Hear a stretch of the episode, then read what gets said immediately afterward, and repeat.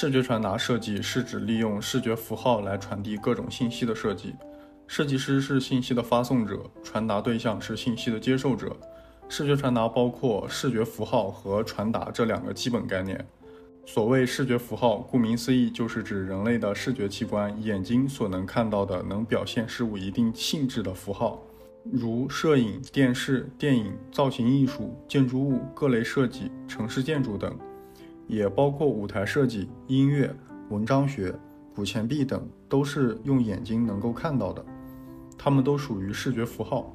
所谓传达，是指信息发送者利用符号向接受者传递信息的过程。